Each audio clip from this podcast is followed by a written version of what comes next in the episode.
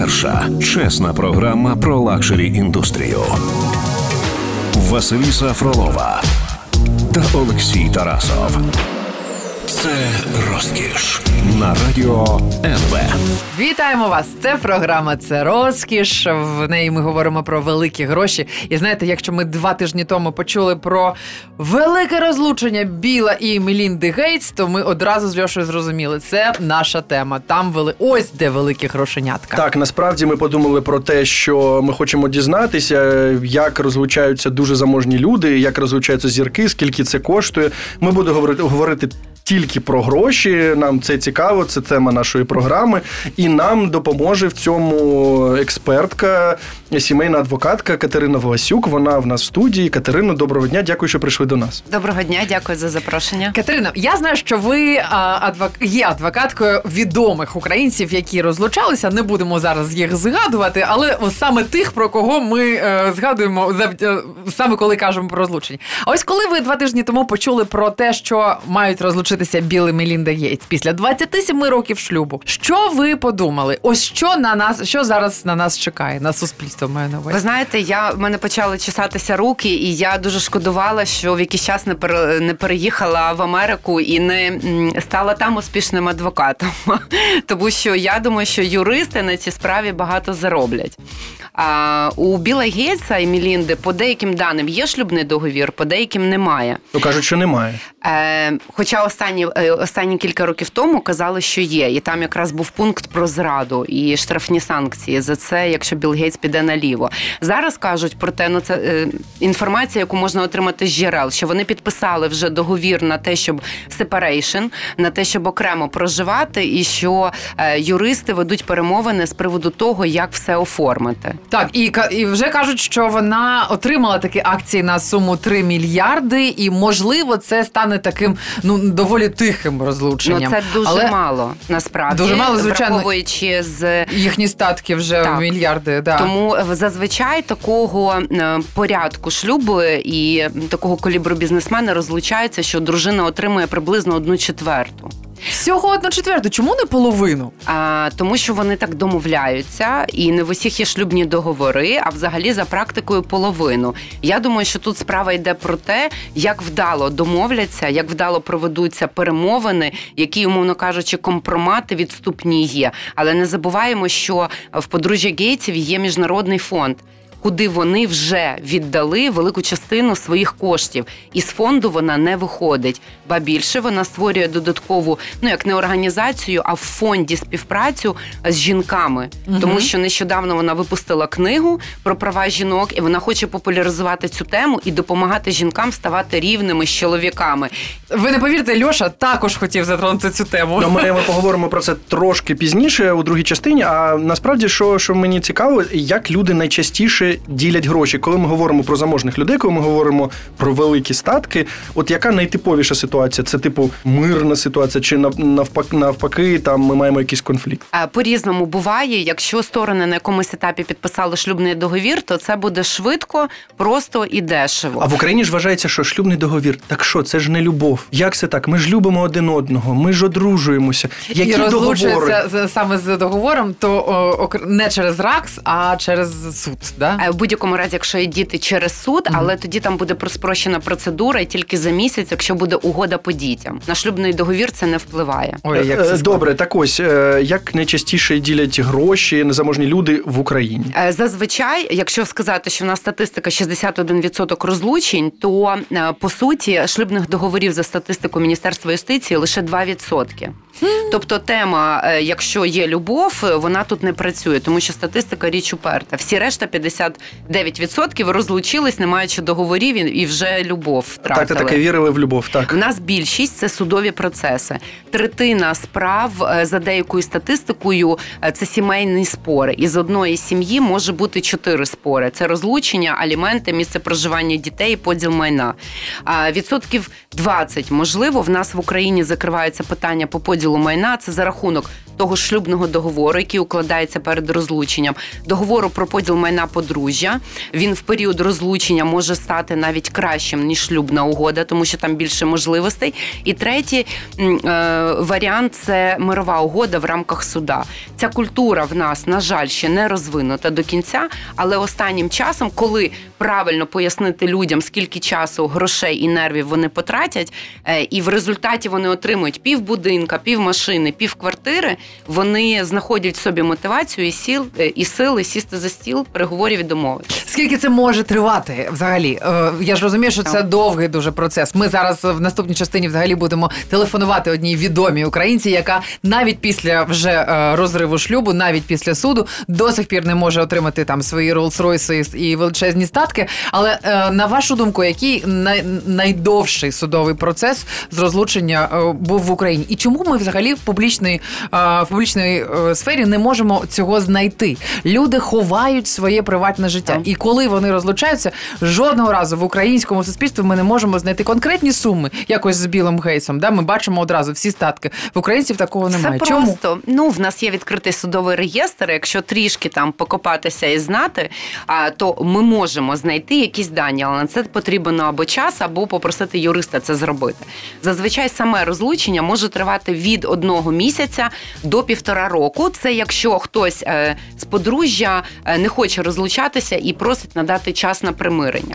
По поділу майна справа може тривати від шести місяців до трьох років, інколи п'ять років, якщо воно заходить в касацію, в третю інстанцію, а потім повертається знову на новий розгляд. Можна всі гроші витратити. А який найскладніший процес саме з сімейним конфліктом був у вашій практиці? Е, якщо не, не якщо казати, говорити про гроші. Про якщо гроші. говорити про гроші, ну це е, політики були, але в, в на другому році спорів ми все-таки змогли домовитися, тому що е, кожен боявся, що ця справа вийде в пресу.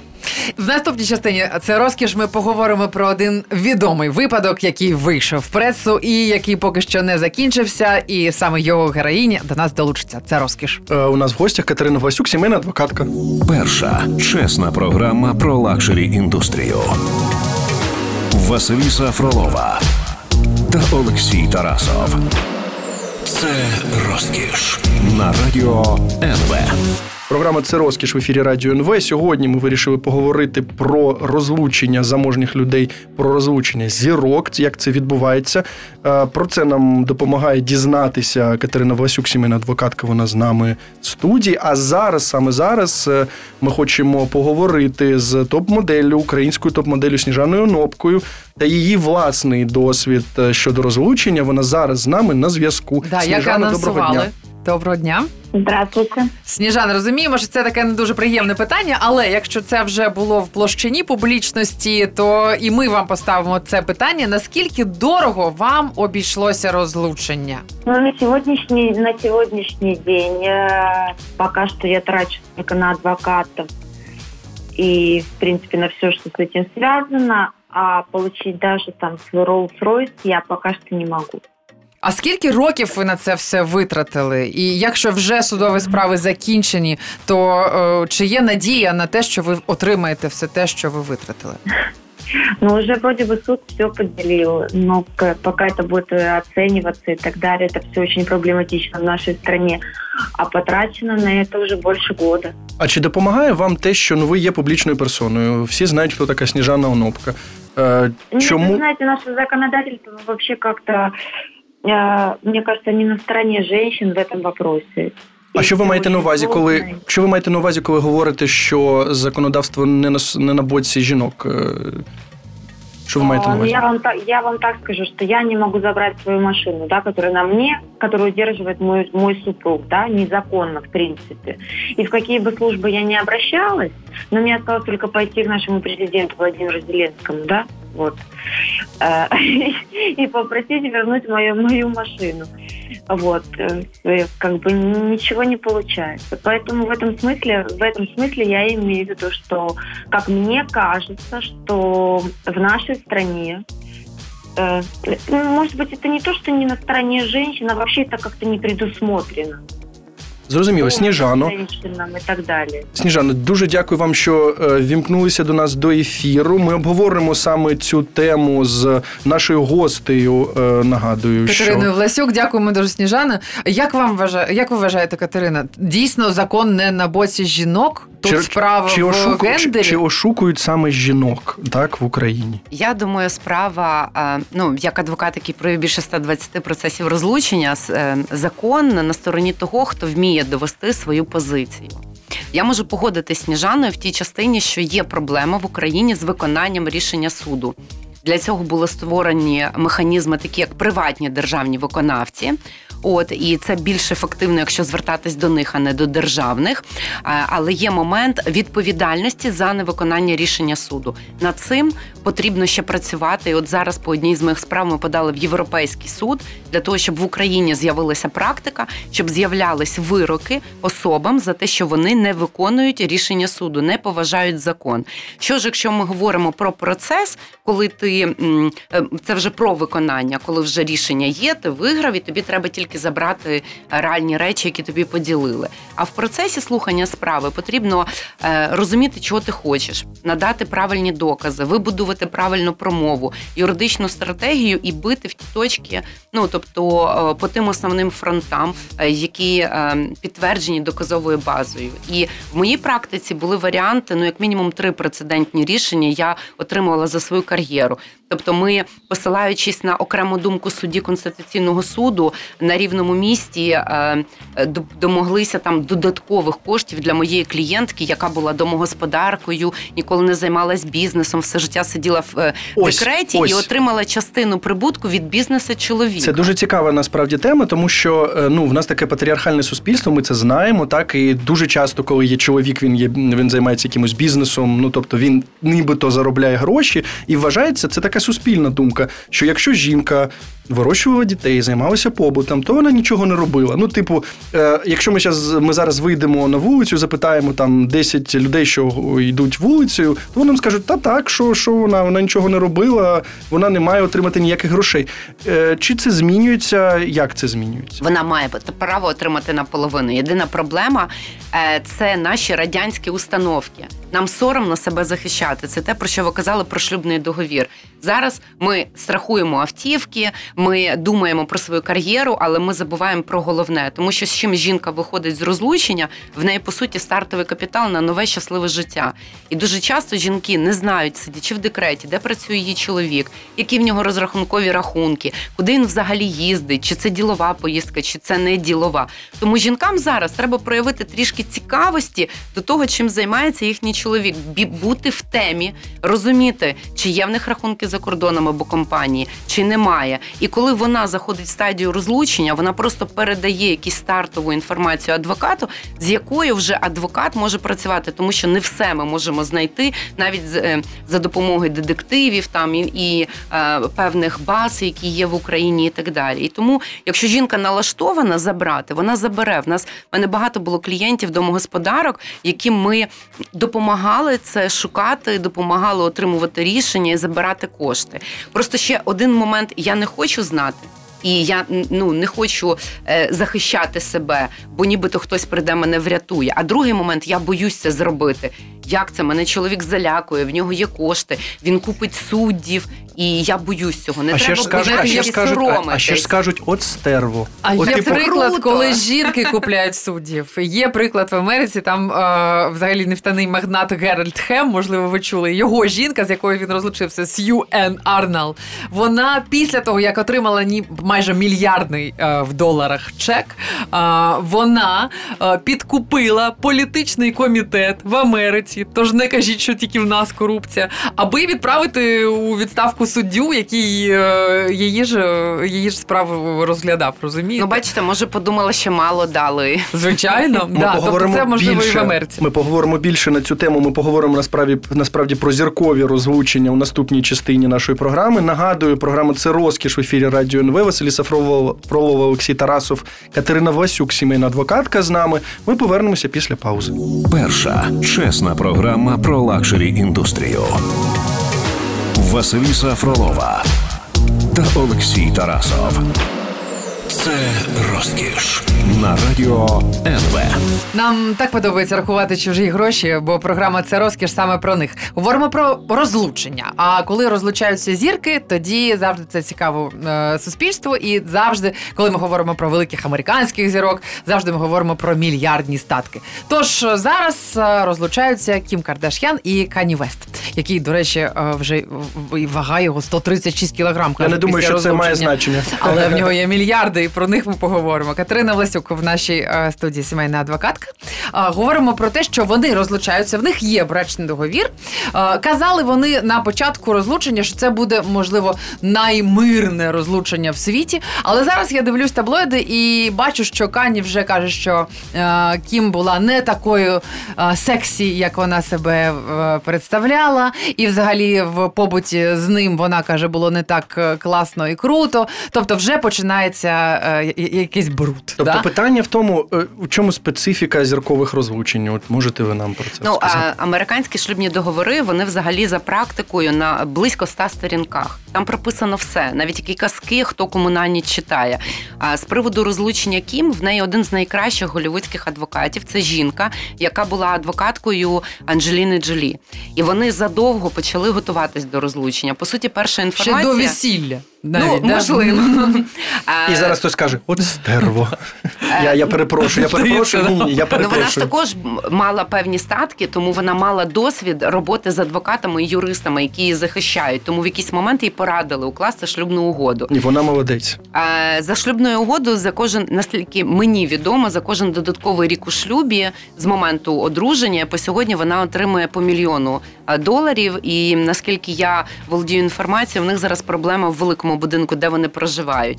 З приводу того, яка вона дружина, то багато чоловіків не гребують тим, щоб розказати, яка ж погана вона була, бо вони бояться, що вона зараз розлучиться, буде і красивою, і заможньою, і святе місто пусто не буває. Я згадую Дональда Трампа, який замовив своїй е, колишній дружині, до Мілані якась там була, да, е, в Нью-Йорк Пост е, інтерв'ю, в якому вона казала прямо на шпальтах: Дональд Трамп – найкращий коханець у світі. Це, мабуть, була Іванна Трамп.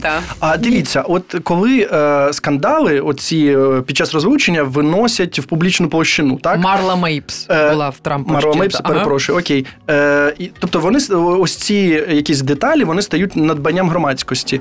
Е, ми знаємо, що насправді бувають такі випадки, коли адвокати це рекомендують, що вони кажуть, так. що типу, ви маєте це зробити.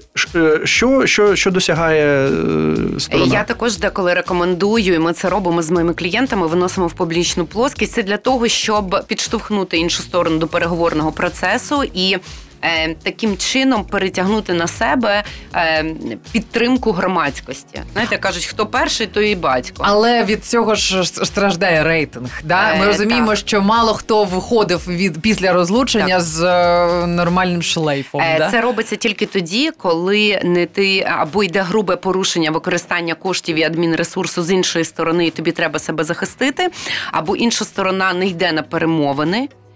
І це випадок крайнощів.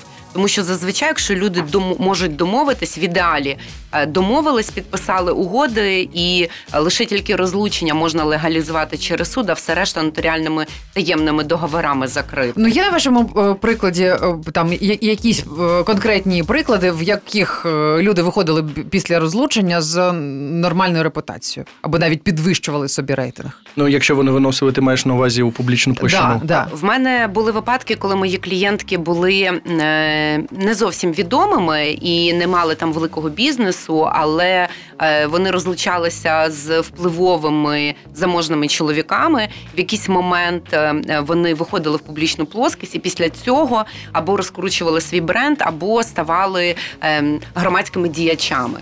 От, а сказати, що якомусь політику або великому бізнесмену це до плюсу, ні. Тому зазвичай жінки, домогосподарки можуть цим погрожувати чоловікам, що всю брудну білизну, ну, кількість так, так. позашлюбних дітей, коханих, офшорних рахунків дізнається публічна плоскість. А, а що, а що, а що, що ви робите, коли це інша сторона виносить в публічну площину? Ну, тобто ви маєте вже думати не як адвокатка, ви маєте думати навіть як піарник, так, так, кризис-менеджер. Ну, тобто, що робити в таких випадках? коли ну, ми говоримо про публічних людей. Ну, ми долучаємо піарників, тому що ви правильно сказали, що я в цьому не завжди повністю все розумію, але ми намагаємося запропонувати умови, скажімо так, заплатити за спокій клієнта.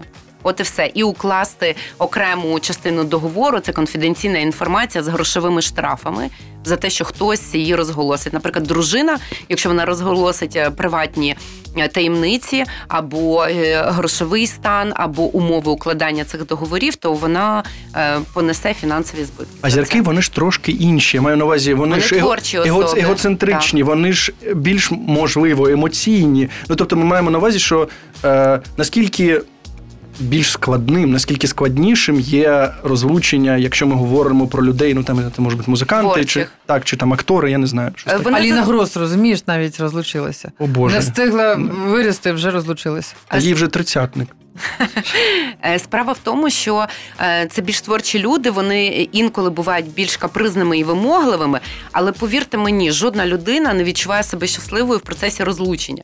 Якщо навіть творча людина зможе домовитись, то вона ніколи не, не винесе цей скандал, якщо у неї немає психіатричних захворювань, коли таке вона було. Не може себе контролювати. Таке було у вашій, таке було у вашій практиці з психіатричними розладами? Я можу сказати, що от прямо з прямими діагнозами, які на сьогодні вони були, скажімо так, в, в такому стані піковому, ні, але були люди з діагнозами, про які ми дізнавалися. І зазвичай будь-яка жінка, якщо ми, ну, в більшій мірі, вона знаходиться в суперемоційному, нестабільному стані. Тому в нас є психологи, які допомагають жінкам це пройти. І зараз ми беремо собі в команду коуч, тренера, який буде допомагати жінці відокремити стрес і конкретно сформувати бажання, чого ж вона хоче. Тому а що... це все також коштує чого? Грошей. Да? Більше про те, скільки заробляють саме адвокати О, на, да. на цих шлюбних процесах. Ми поговоримо в наступній частині програми «Це розкіш». Нагадую, в нас в гостях Катерина Власюк, сімейна адвокатка. Ми повернемося після паузи. Перша чесна програма про лакшері-індустрію. Василіса Фролова та Олексій Тарасов. Це розкіш на Радіо НВ. Це розкіш в ефірі Радіо НВ. Василіса Фролова, Олексій Тарасов, наша гостя Катерина Власюк, сімейна адвокатка. Це не випадково, що в нас сімейна адвокатка в гостях, тому що ми говоримо про розлучення, зіркові розлучення заможних людей, скільки це коштує. І ми, насправді, інформаційним приводом стало те, що Білл та Мелінда Гейтс вирішили розлучитися. І в нас є там інформація, всі про це знають, не в нас тільки ця інформація, що там Білл Гейтс найняв там три якісь адвокатські контори, Мелінда ще скільки. То, ну, типу, це таки, така велика індустрія, індустрія, так? І Е, насправді, що нам цікаво, це е, е, скільки заробляють адвокати на цьому, скільки грошей отримують саме ці адвокатські контори. А, до прикладу, американські адвокати зазвичай беруть суму вхідного гонорару. Він від двадцять п'ять тисяч доларів. Це просто сума, за яку адвокат каже тобі так. Mm-hmm. А в цю суму нічого не входить, окрім того, що ви можете сказати, що конкретно цей адвокат є вашим адвокатом. А далі починається погодинна оплата. Вона варіюється від п'ятсот доларів за годину до там, три тисячі доларів, в залежності від того, це просто адвокат, чи адвокат-партнер, чи там супер якийсь адвокат з нагородами. І по результату розлучення, ну, такого плану, як Білл Гейтс, явно не буде коштувати менше двісті тисяч доларів. Але зазвичай є ще гонорар успіху або процент від угоди. Тому, за прикладом того, як формуються ціни, можливо, його адвокати зароблять від мільйона до десяти, якщо не більше. А там їх сотні. І сотні так. адвокатів також у Мелінди. А в Україні Мелінди. Скільки? Ні, а в Україні, в Україні скільки? Взагалі, які цифри тут можуть бути? Да. В Україні підготовка і подача позову про розлучення, там, аліменти або поділ майна починається від п'ять тисяч гривень. Окремо п'ятнадцять тисяч гривень ви платите лише судового збору за поділ майна подружжя, і далі ціни, ну, варіюються. По суті, столичний адвокат отримує десь від тридцять доларів за годину, в залежності від того, де він працює, який в нього досвід, і до півтори тисячі доларів. Ну, а мінімум судовий збір за подачу позову про розлучення дев'ятсот складає в Україні дев'ятсот вісім гривень. дев'ятсот вісім можна, можна собі дозволити. Можна. А, ну, а насправді, коли ми говоримо про ці такі великі розлучення, навіщо наймати декілька адвокатських контор? Тому що вони займаються різними аспектами справи. Перевірка. Наприклад, хтось готує основні драфти для того, щоб це був, як то кажуть, свіжа голова, хтось перевіряє. Якщо ми говоримо про все, ви ж розумієте, що в нього є і рахунки, і компанії, і майно, і фонд, тобто дуже багато, і ще корпоративні права, і, можливо, сейфи, або цінні депозити, депозити папери. Да, угу. папери. Тобто все дуже складно. І якщо ви в момент, коли ви все підписали, про щось забули, що ми зараз робимо з однією моєю клієнткою, де ми вирішили, ми знайшли корпоративні права, які ми не поділили, і вирішили додатково для неї отримати досить значну суму. Чому ні? Угу. Тому на, в, в, їм треба все перепровірити. А ви опираєтесь якось на приклади американські? Кажуть, що розлучення на шістдесят вісім мільярдів доларів Джефа і Маккензі Безос було таким прикладом, з якого потім беруть приклади інше розлучення. Справа в тому, що в Америці прецедентне право. Інше. Угу. Так, а в на... і другий момент, що ми володіємо мінімальною інформацією, в них достатньо все засекречено. В нас є публічний реєстр судових рішень, да, там знеособлені, ви прізвищ не знайдете, але гіпотетично по номеру справи можна зрозуміти, чи це ця справа, яку ви шукаєте, чи ні. Ой. От, тому е, в Америці, коли вже буде справа опублікована, і коли ти, практикуючий адвокат, будеш мати до неї доступ, то так. Але ж ці найгучніші розлучення закриваються не рішенням суду, а шлюбною угодою або договором про поділ майна. А це чи конфіденційна інформація. І навіть так. адвокат може втратити ліцензію за його за розповсюдження. Тому гіпотетично зі слів у інтерв'ю, ну от я часто дивлюся трансляції прямі і слідкую в соцмережах за зірковими американськими адвокатами, але вони показують лише лайфстайл. Вони не розповідають ніяких деталей, тому що для них репутація і конфіденційність – це дуже важливо. Тому що потім до них не звернуться, якщо вони розпов... розповідатимуть всі деталі справи. А Ще. який відсоток мирних, таких тихих розлучень у світі заможних людей? Ну, на жаль, немає такої офіційної статистики, але я думаю, якщо ми говоримо про західний світ, то це процентів вісімдесят. Якщо ми говоримо про українські, взагалі, судові процеси в цілому, то це двадцять відсотків. Якщо казати про мою особисту статистику, то це шістдесят-сімдесят відсотків в залежності від року. От ви кажете двадцять відсотків. Чому так мало? Тому що багато адвокатів не пропонують переговорний процес. Хтось не вміє це робити, хтось не знає, що може це робити. Люди, які знаходяться в конфлікті і, наприклад, самі хочуть вирішити, подати на розлучення, вони не обов'язково звертаються до адвоката, вони також не розглядають цей момент. А бувало таке, що в публічну площину, якщо перенести угу. цей конфлікт, тоді це допомагало заробити ще більше?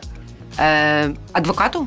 Е, ну, і адвокату, і, і там постраждалої, наприклад. Е, звичайно, так. Так, і тому що тобто все в Україні працює.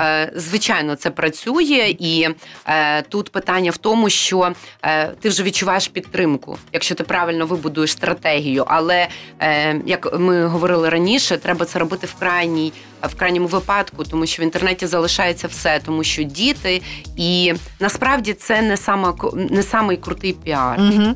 А ви можете вже з досвіду сказати, від чого може захистити багатство?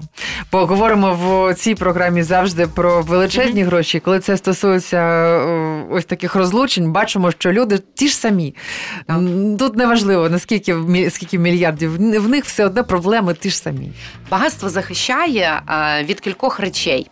По-перше, якщо я багата, успішна, я ціную свій час. І моє завдання – вирішити проблему сьогодні і завтра вже про це не думати. В мене немає е, бажання займатися суттяжничеством mm-hmm. або комусь всти, mm-hmm. мстити. Бо я завтра їду відпочивати, післязавтра в мене там е, якась велика угода. І другий момент, в мене є доступ до хороших спеціалістів. які не приблизно там мені щось, знаєте, на картах розкидають, а подивляться, проаналізують, і тут важливо звертатись до вузького спеціаліста. Добре, ну що? До шо? Якого ми, до речі, і звернулися сьогодні. Так, да? Наша гостя Катерина Власюк, сімейна адвокатка, пояснила нам все про зіркові розлучення, про розлучення заможних, дуже заможних людей. Ми вам всім бажаємо ну, не розлучатися, або якщо ви навіть у шлюбі, то захист... захищати себе, пам'ятати про це. Програма «Це розкіш» була в ефірі Радіо НВ. Будемо говорити про великі гроші і, можливо, не такі сумні теми, да? Через за тиждень. За тиждень. Катерино, дуже дякуємо, що були з нами. Дякую за запрошення. Це розкіш на Радіо НВ.